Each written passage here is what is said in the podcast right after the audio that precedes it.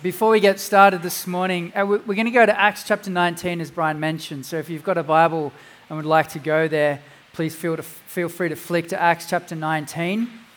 The verses will be on the screen as well if you don't have one, so don't feel you're going to miss out if you haven't brought a Bible with you this morning.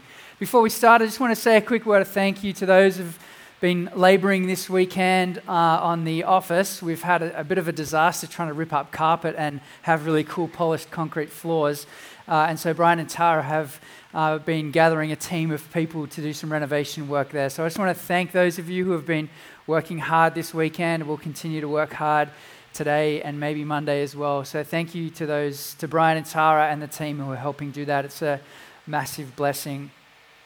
All right, let's go. Acts chapter 19. I'm going to pray for us and we get, we're going to get stuck into the word. Let me pray. Father God, we thank you that you're a God who is infinitely powerful that God, there is no city that is beyond your saving power. There is no culture that you cannot redeem and change and restore. And Father God, we pray this morning as you speak to us. Pray, Father, that I would decrease, that Jesus would increase, and that we would be radically transformed by your word. Fill us, Father, with gospel confidence. Would you refresh our faith this morning to believe that you are the God who can and has transformed cities for your glory. We pray this in the strong and powerful name of Jesus. And God's people said, Amen. Amen. Acts chapter 19, if you want to go there. Um, oh, should I read the whole thing? We're going to read a fairly large chunk of scripture this morning, but um, maybe let's just read from verse 8 uh, and I'll stop when I feel like I've read too much. So let's start. Chapter 19, verse 8 says this And Paul entered the synagogue and for three months spoke boldly, reasoning and persuading them about the kingdom of God. But when some became stubborn and continued in unbelief, speaking evil of the way before the congregation, he withdrew from them and took the disciples with him, reasoning daily in the hall of Tyrannus. This continued for two years so that all the residents of Asia heard the word of the Lord, both Jews and Greeks. And God was doing extraordinary miracles at the hands of Paul, so that even handkerchiefs or aprons that had touched his skin were carried away to the sick, and their diseases left them, and evil spirits came out of them. Then some of the itinerant Jewish exorcists undertook to invoke the name of the Lord Jesus over those who had evil spirits, saying, I don't know why they said this. I adjure you by the name of Jesus, whom Paul proclaims. Seven sons of a Jewish high priest named Sceva were doing this. But the evil spirit answered them, Jesus I know, and Paul I recognize, but who are you? And the man in whom was the evil spirit leapt on them, mastered all of them, overpowered them, so that they fled that house naked and wounded. This became known to all the, re- the residents of Ephesus, both Jews and Greeks, and fear fell upon them all, and the name of the Lord Jesus was extolled.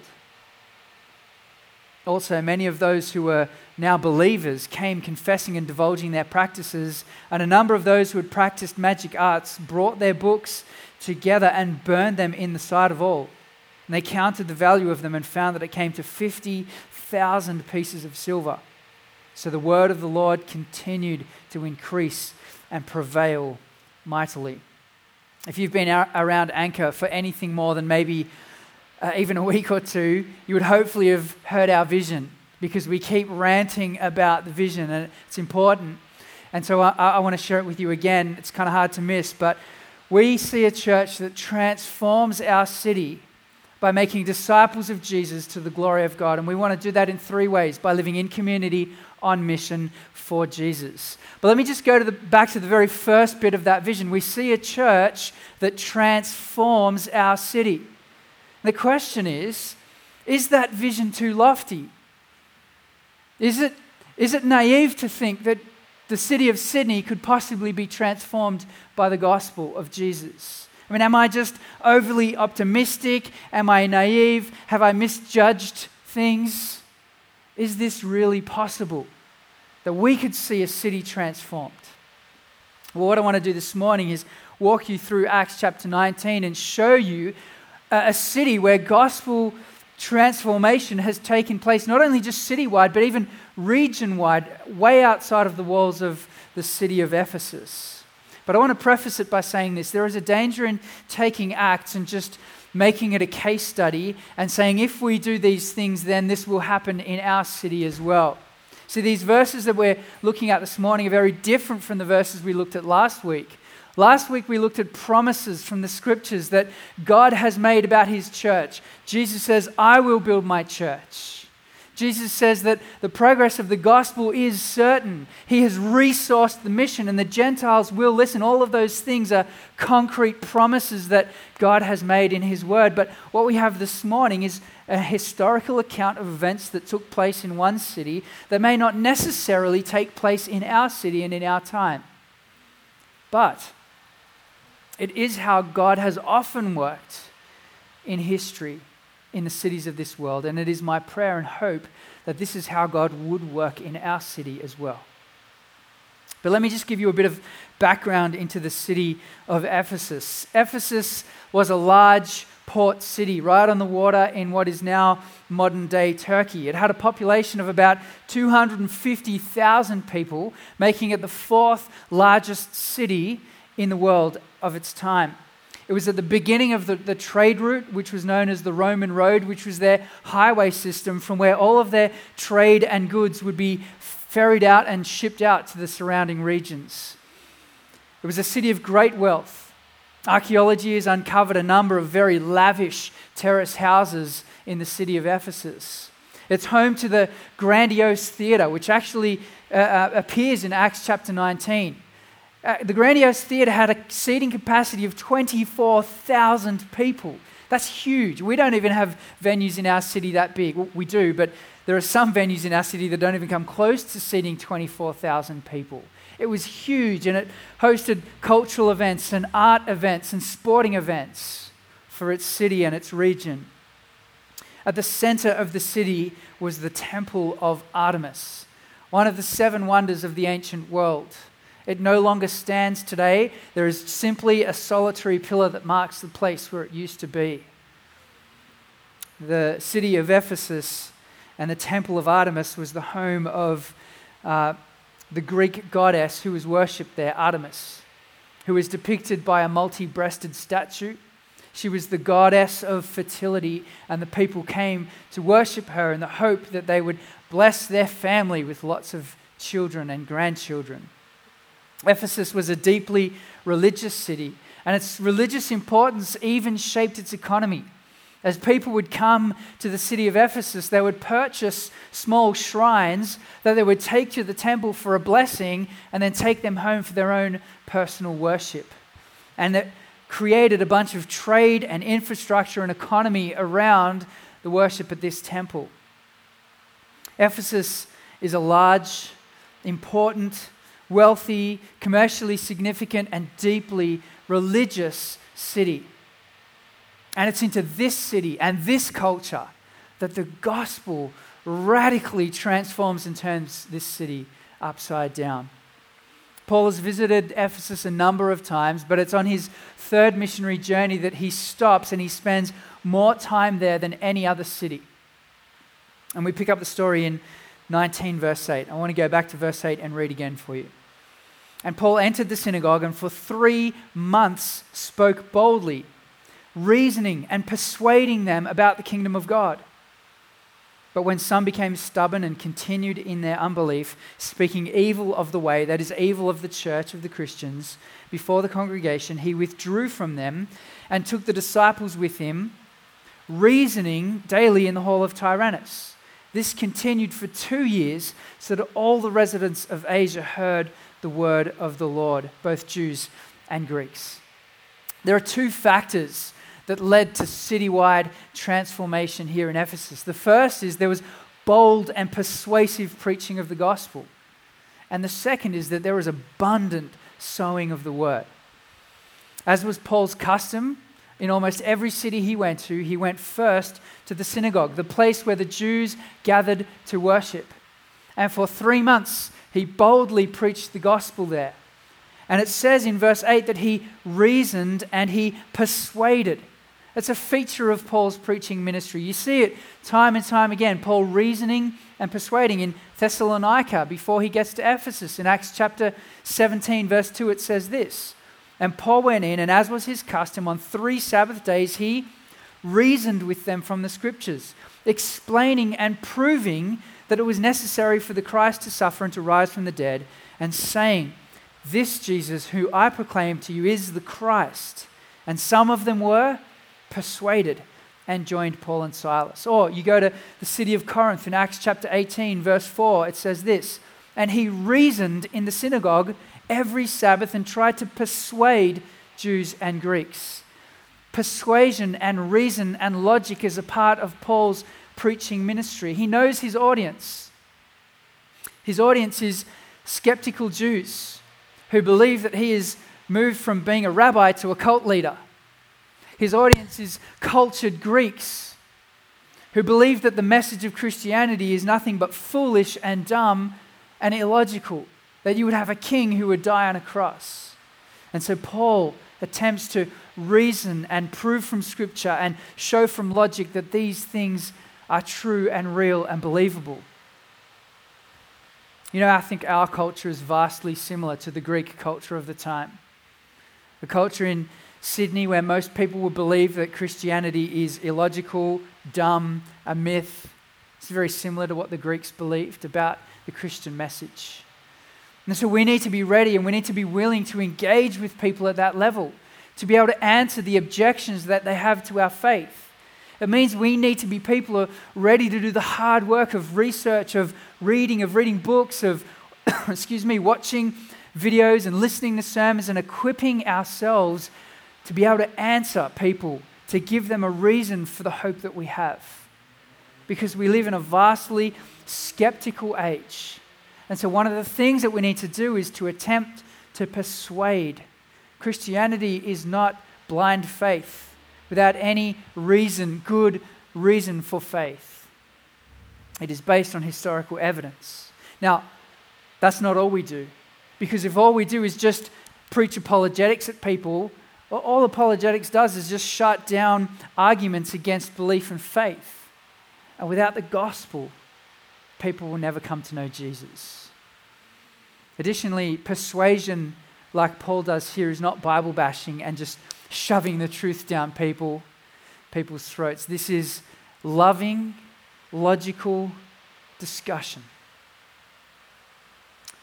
You know, sometimes I think we forget that the gospel broke into a culture that was hugely anti Christian. The church was on the margins of society. Christians were considered atheists or in a cult. And Paul does not get the head start that the rest of history gets. If anyone had tough soil, it's Paul. He preaches into a culture that, that does not believe, accept his message at all. What, what I'm trying to show you here is that the gospel changes a culture that is further down the track than Sydney in 2015. Did you know that in Australia, a few years ago, Olive Tree Media did some research and they found that 43% of people believe that Jesus rose from the dead? That's astonishing. I mean, does, does, that statistic surprise you? It surprised me when I thought it would have been like 5%. 43% of people believe that Jesus rose from the dead. Additionally, a further 74% believe that God exists. Now, those are some pretty good stats, right? We've got a good foundation to begin with to have a discussion about who this God is that three quarters of the people in our city believe. The gospel radically transforms cities that are way further away from the Christian worldview than Sydney is in 2015. I remember talking to a girl that I was working in an office with um, temporarily last year. And we got chatting, and she said to me, Look, I, I can't believe in Christianity. I, I can't believe in your faith because of two things. Firstly, I can't believe in the resurrection because that just does not happen. And secondly, I can't believe that all of the other religions could possibly be wrong, and I think they're all right and leading to the same thing. And we had a bit of a discussion. We went back and forth. I was able to share for her why I believed the things that I believed. She was surprised that they were grounded in some logical thinking. I gave her a copy of Josh McDowell's book, More Than a Carpenter, because he set out to prove the resurrection wrong and in the process got saved, became a Christian.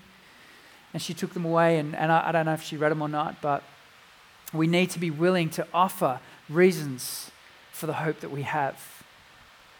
So that's the first thing. There is bold and persuasive preaching.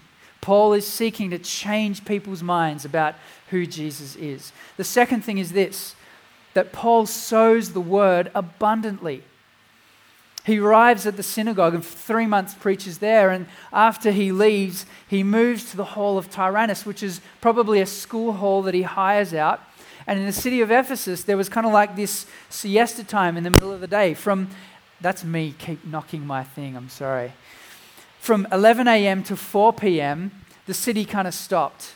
And Paul seized a cultural opportunity to hire this hall out and speak the gospel every single day for two years. Now, if that's true, that means he preached 730 sermons in two years. I don't know how he found time to prepare any of those sermons because that's a lot of preaching every day. And chances are he probably wasn't preaching like this, where he spent 20 hours preparing a message and then delivered it. It was probably more dialogue, back and forth, conversational and it seems like it went for a number of hours. But Paul preached, and Luke tells us it was so effective that in verse 10, all, all the residents of Asia heard the word of God. That's a massive amount of people, not just the city of Ephesus, all of the cities and towns around this city heard the word of the Lord. This is a season where Paul sent out missionaries and church planters. Ephesus became kind of like the epicenter of Christian ministry and work as they were sent out from there. Chances are, historical scholars think that the, the churches mentioned in Revelation 2 and 3, you know, Thyatira and Sardis and all of those other ones, chances are they were planted during this season. This is a season of wonderful fruit for the kingdom of God as Paul preaches the gospel abundantly. You know, I think we're familiar with the phrase, you reap what you sow. And there's a number of nuances to that phrase. But one of the nuances is this if you reap, if you sow sparingly, you will reap sparingly. If a farmer sows two seeds, he cannot expect to reap a bountiful crop. But if he sows seed everywhere abundantly, the chances of him reaping a bountiful crop are much higher. I think the same is true for our mission. If we simply sow the seed once, we cannot expect to see thousands of people coming to know Jesus. But if we sow the seed and speak the gospel abundantly, there is a far greater chance of people hearing that message, believing it, and coming to faith in Christ. Now, that's not a formula, that's not cause and effect, it's simply a principle. The more you sow, the greater the chance of reaping. And so there is bold and persuasive preaching of the gospel, and there is abundant sowing of the word that lead to a city being transformed. Thirdly, God is at work. God shows up and does his thing. Have a look at verse 11. This is what it says. And God was doing extraordinary miracles by the hand of Paul, so that even handkerchiefs or aprons that had touched his skin were carried away to the sick, and their diseases left them, and the evil spirits came out of them. God was at work, validating the preaching of the gospel. He was doing things, signs and wonders that pointed to Jesus. And you notice it's not even Paul. Like he's not even there when some of these miracles happen. They take an apron that touched him or a piece of cloth and people get healed. Now, to be fair, these miracles are extraordinary. They're, they're actually unusual even for the Bible itself. You don't see this stuff happening even the ministry of Jesus. So I'm not going to say, let's take these verses, build a TV ministry of sending 20 centimeter cloths to people so that they would get healed. But so what is happening here? What, why, why are these extraordinary events in the city of Ephesus? Ephesus was a city that was steeped in magic, in pagan worship, and the occult. And so I think what's happening here is that God is making a statement about the gospel. That's probably why, when you read the book of Ephesians that Paul wrote to this church in this city, there is so much mention of the principalities and the powers, because this city knew so much of the darkness of the evil realm. God is making a statement here. Why, why did things go crazy and blow up in this city? Well, yes, there was abundant, bold proclamation of the gospel, but in the end, God showed up. He worked miracles. He drew people to himself. He pointed people to Jesus. He validated the message of the gospel in miraculous ways. It's why it's important for us to be a church that prays, because it's His work. It's why we spent five weeks preaching on the topic of prayer, because we don't want to believe the lie that this is somehow about us. Gospel confidence, as Brian mentioned earlier, is not about our strategies and our methods and our systems, but about God doing his thing and about us clinging to God's promises in that.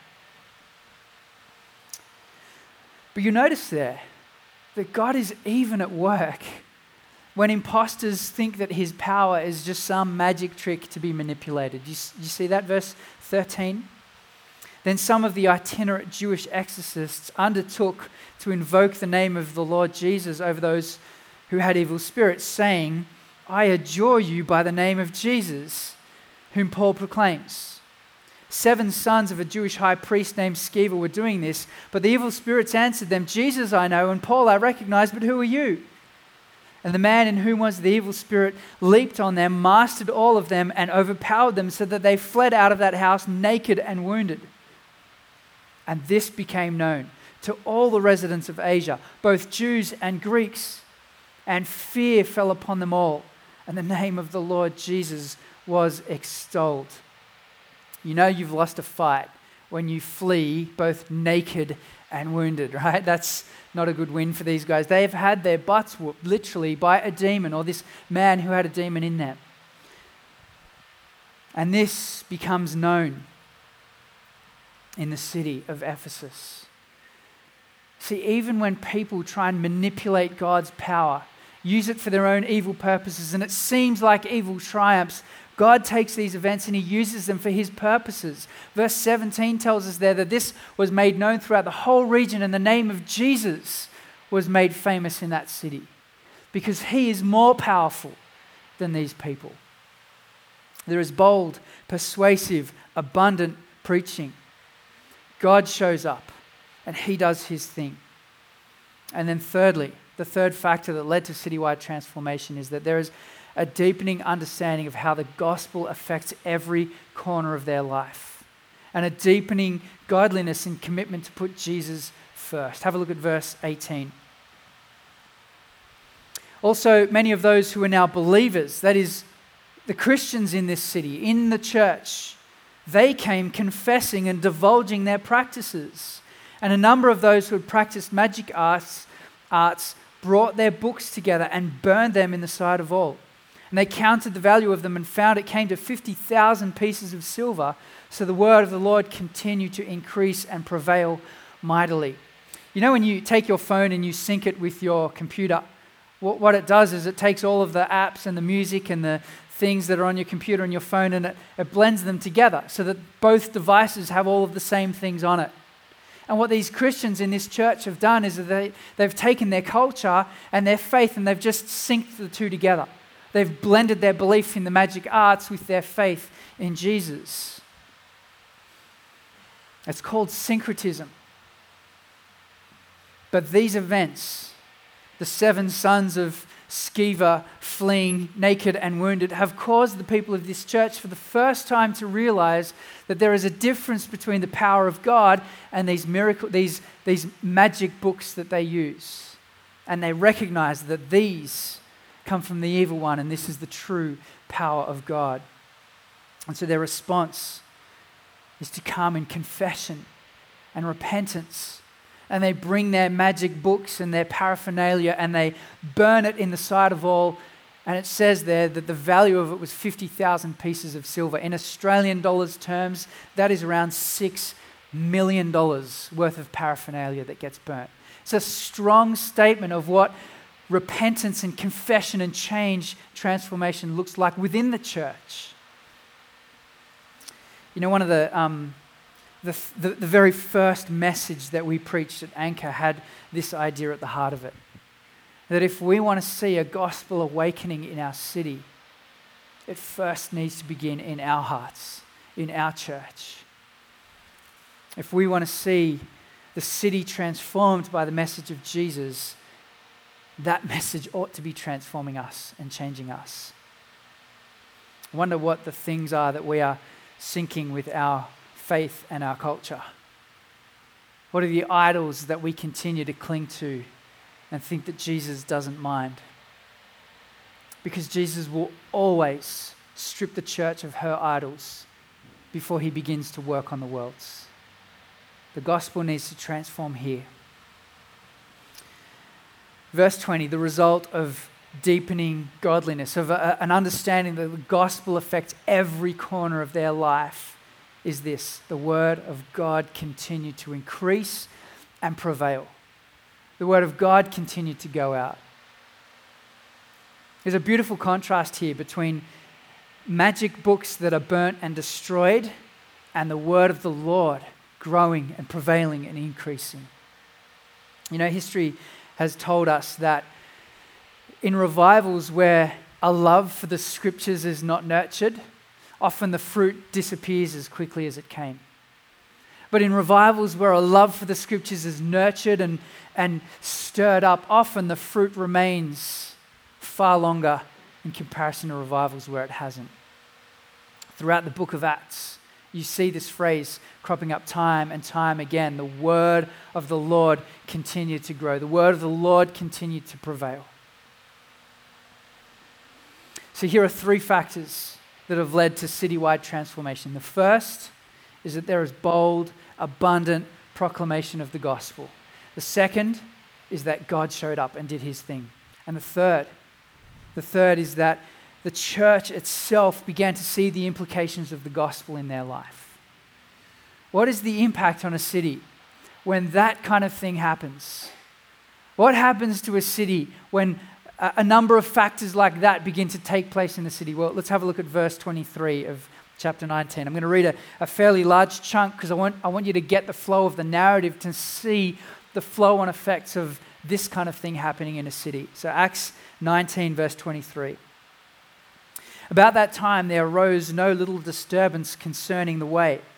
For a man named Demetrius, a silversmith who made silver shrines of Artemis, brought no little business to the craftsmen. These he gathered together with the workmen in similar trades and said, Men, you know that from this business we have our wealth. And you see and hear that not only in Ephesus, but in almost all of Asia, this Paul has persuaded and turned a great many away, saying, that gods made with human hands are not gods. There is danger. Not only that in this trade of ours may come into dis- dis- disrepute, but also that the temple of the great goddess Artemis may be counted as nothing, and that she may even be deposed of her magnificence, she whom all Asia and the world worship. Interestingly, I wonder there in Demetrius' heart what's more important to him his money or his God? And you notice also that Artemis's magnificence is dependent on whether or not people would worship her. The God of the Bible, his glory does not change whether people worship him or not. He is glorious. Verse 28 When they heard this, they were enraged, were crying out, Great is Artemis of the Ephesians. So the city was filled with confusion and they rushed together into the theater. That's the grandiose theater, 24,000 seat theater dragging with them Gaius and Aristarchus, Macedonians who were Paul's companions in travel. But when Paul wished to go among the crowd, the disciples would not let him. Even some of the Asiarchs who were friends of, the, of uh, who were friends of his sent to him and were urging him not to venture into the theater. Now, some cried out one thing, some another, for the, for the assembly was in confusion, and most of them did not know why they had come together. Some of the crowd prompted Alexander, whom the Jews had put forward.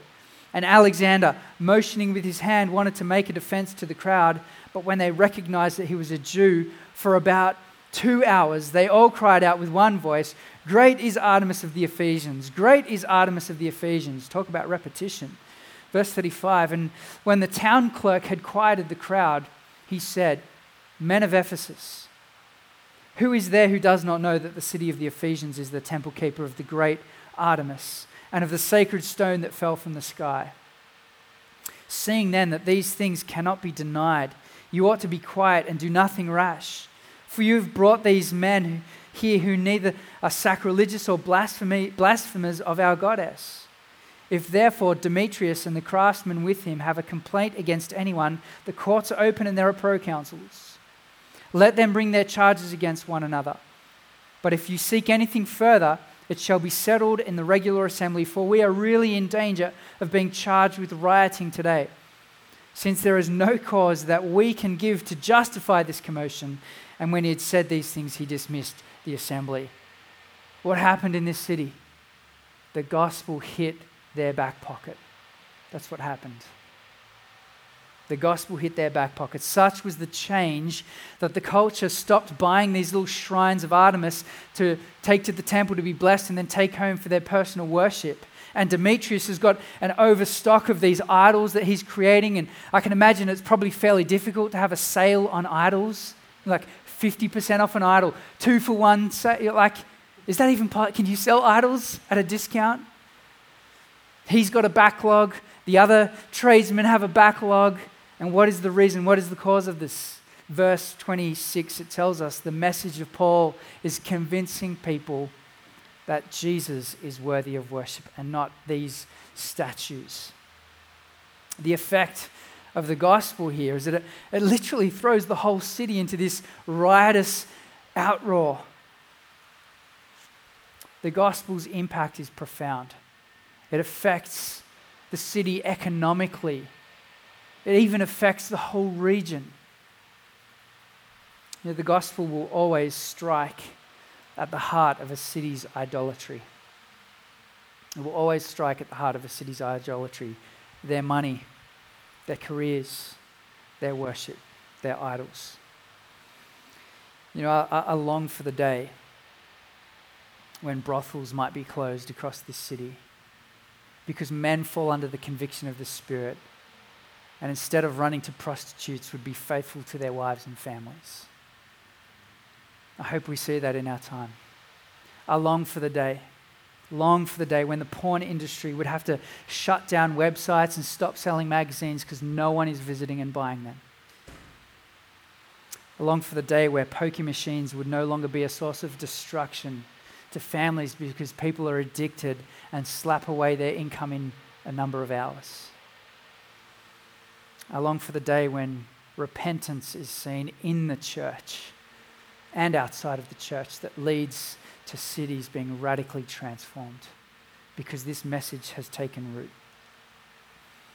That's the kind of transformation we speak of when we say we see a church that transforms a city by making disciples of Jesus. That's what we want to see. Now, you might think, you know what? That's ridiculous. That's naive. That's unrealistic. But I can't help but think it's possible based on the promises of God that we saw last week, based on what we've seen God do in the scriptures. I can't help but think that that is possible. Gospel confidence is this God can and God has radically transformed whole cities. God both can and He has radically transformed whole cities with the message of the gospel. That's gospel confidence. I'll give you a couple of examples in history of that taking place. New York City, 1856. The Fullerton Street revival happened when a, a guy called Jeremiah Lanphier began a prayer meeting at the Fullerton Street Chapel. He started a prayer meeting, he advertised it, he put flyers around the city, and six men came half an hour late and prayed for half an hour. The next week, or the next day, about 20, and then about October of 1957, he had about 30 people praying. On the 14th of October, a financial crisis hit North America and sent the whole country into total chaos. Banks closed. There was huge job losses. And soon there were 3,000 people praying every day. By April of 1858, there were more than 10,000 people praying daily for North America and for the city of New York. In the years of 1956 to 1959, in the space of three to four years, Protestant denominations across North America recorded a growth of about half a million people in three to four years. Revival broke out across that country. Or you fast forward a couple of decades later and you get to Wales in 1904. A guy called Evan Roberts began a prayer meeting for young people. God had given him a vision that 100,000 people across Wales would come to know Jesus. And they began to pray. And in June of 1905, that vision had well and truly come to fruition. Over 100,000 people had come to faith in Jesus in the space of eight months in the country of Wales. So uh, wonderful was the impact across that city that there are stories of revival that broke out amongst the miners, the, the laborers of the day. And they used to motivate the horses in the mines to work by swearing at them and beating them. But when the miners got saved, they no longer swore, they no longer beat the horses, and so productivity in the mines actually slumped. They felt it economically. Furthermore, there were stories of judges who simply just shut courtroom doors because there were no cases to hear. The crime rate rapidly plummeted in Wales in 1905, all because of the effect of a church that got on its knees, proclaimed the gospel, and God worked. I remember sitting in the band room at the Roxbury Hotel around about this time last year, listening to Pastor Tim Chaddick share the story of Reality LA. Many of you were there. It was a, it was a wonderful season for us. It's a wonderful memory that I have of God ministering to our church. And Tim told stories of people who got saved. He told stories of how his church began to pray for really specific demographics across their city in LA, a city that is drunk on the desire to be famous in Hollywood. And there is a city where the gospel is radically transforming people's lives. Reality LA is growing by the thousands as God is doing a work there, as the gospel is proclaimed. But what about Sydney? What about Sydney in 2015? What about here? Do you believe that right now? God could save thousands of people across this city. We have to believe that. And that, that's what last week was. Dr. Martyn Lloyd-Jones, the famous Welsh preacher, said, God can do more in one day than all of our plans and schemes and organizing can do in decades. God can do more in one day than all of our effort over decades. You know, God is not intimidated by Sydney. God is not daunted by the statistics of church decline across our city. God is not intimidated by the growing wave of new atheism. Why? He holds the nations in the palm of his hands. We ought never to forget that, friends. Is our vision too big? Or, yeah, it kind of is. In fact, it's way too big for us, apart from God. With man, this is impossible, but with God, all things are possible. All things are possible. What we need here at Anchor is not, not a human sized vision of what we could possibly hope to achieve in the lifetime of this church. We need a God sized vision for what He could do in this city. Not something that we can achieve by our efforts, but something that God has to do Himself that's what we need. But here's the deal we don't truly want to see an awakening to the gospel in our city. We don't truly want to see revival here until we're just as happy to see that revival take place in the church up the road, in the church next door, and even in the church that's not in our theological tribe. We don't truly want to see a gospel awakening until we want to see it everywhere in our city, and we're happy for it to happen there and not here. The other thing to say is that a big vision like that, a big vision to see thousands come to know Jesus, ought never to make us discontent with the evidences of God's grace right here and right now. Because God is at work in our midst. He is drawing people to Himself. He is giving our church a deepening understanding of the gospel. He is making the name of Jesus famous in our city. What we ought to have is not a discontent with God's evidence of grace now, but a holy discontent that we are still seeing people who are facing a Christless eternity and desperately need Jesus. I want to close by reading for you a scripture from Habakkuk chapter 3. It's a prayer of the prophet. It says this Habakkuk chapter 3, verse 1. A prayer of Habakkuk the prophet according to Shigionoth, which they don't really know what that means, but they think it may be a passionate song. So here's either Habakkuk's prayer or his passionate prayer song to God. This is what he says Lord, I've heard the report about you. Lord, I stand in awe of your deeds. Revive your work in these years. Make it known in these years. In your wrath, remember mercy. He looks back on all that God has done, in all that God has done in drawing his people out of Israel, out of slavery, through the Red Sea, into the promised land. He looks at all that God has done by his mighty hand. He says, God, would you do it again? Would you do it again in our time? That ought to be our prayer. That God would radically transform this city you know, they say of Australia that Australia has never, never experienced true revival here. We've always piggybacked off the, mother, the motherland, England, or North America. Could it be the case that God would do a work here, revival here in our city, in our time? That ought to be our prayer. Let me pray for that right now as the musos come up to lead us in worship.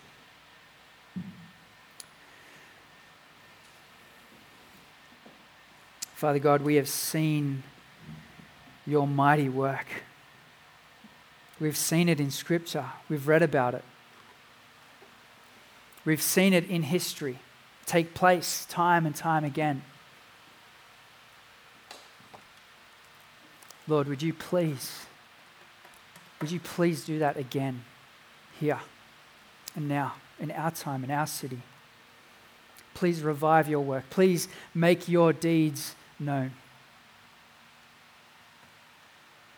Would you see fit to allow the gospel to be proclaimed here with boldness, with persuasion, that we would abundantly sow the word? God, would, would you show up? And would you point people to Jesus in miraculous ways? And Father God, would you begin to purify your bride? Would you help us to see our desperate need for the gospel every day? That you would transform your church with the gospel and begin to work out from us to this city. We long to see your work. We ask for it in Jesus' name. And the church said, Amen.